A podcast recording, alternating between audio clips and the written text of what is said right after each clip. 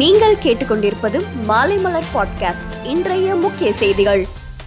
மத்திய பிரதேசம் மாநிலம் இந்தூரில் அமைக்கப்பட்ட சாண எரிவாயு ஆலையை பிரதமர் நரேந்திர மோடி இன்று காணொலி காட்சி மூலம் திறந்து வைத்தார்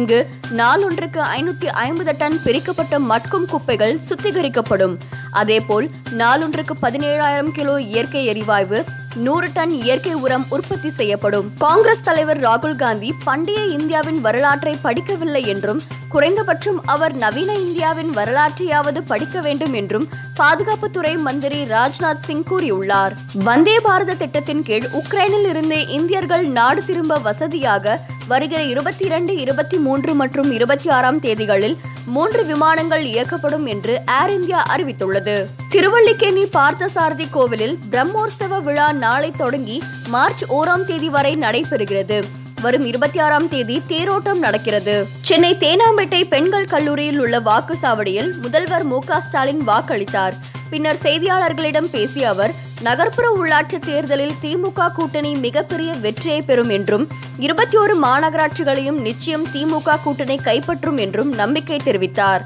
தமிழகத்தில் கால்நடை மருத்துவ படிப்புகளுக்கான கலந்தாய்வு அட்டவணை வெளியிடப்பட்டுள்ளது பிப்ரவரி இருபத்தி நான்காம் தேதி கலந்தாய்வு தொடங்கும் என கால்நடை மருத்துவ அறிவியல் பல்கலைக்கழகம் அறிவித்துள்ளது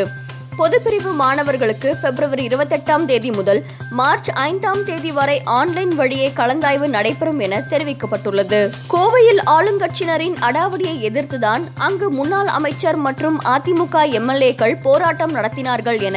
அதிமுக ஒருங்கிணைப்பாளர் ஓ பன்னீர்செல்வம் கூறியுள்ளார் இந்திய டெஸ்ட் கிரிக்கெட் அணியின் புதிய கேப்டனாக ரோஹித் சர்மா நியமிக்கப்பட்டுள்ளார் ரோஹித் சர்மா கடந்த டிசம்பர் மாதம் டெஸ்ட் அணியின் துணை கேப்டனாக நியமிக்கப்பட்டிருந்த நிலையில் விராட் கோலி விலகியதை அடுத்து கேப்டனாக நியமிக்கப்பட்டிருக்கிறார் பதினைந்தாவது IPL T twenty over cricket போட்டி ஏப்ரல் இரண்டாம் தேதி தொடங்குகிறது இதில் லீக் ஆட்டங்கள் மகாராஷ்டிரா மாநிலம் மும்பை புனேவில் உள்ள ஐந்து மாநிலங்களில் நடக்கின்றன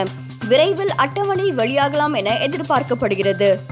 மேலும் செய்திகளுக்கு மாலைமலர் டாட் காமை பாருங்கள்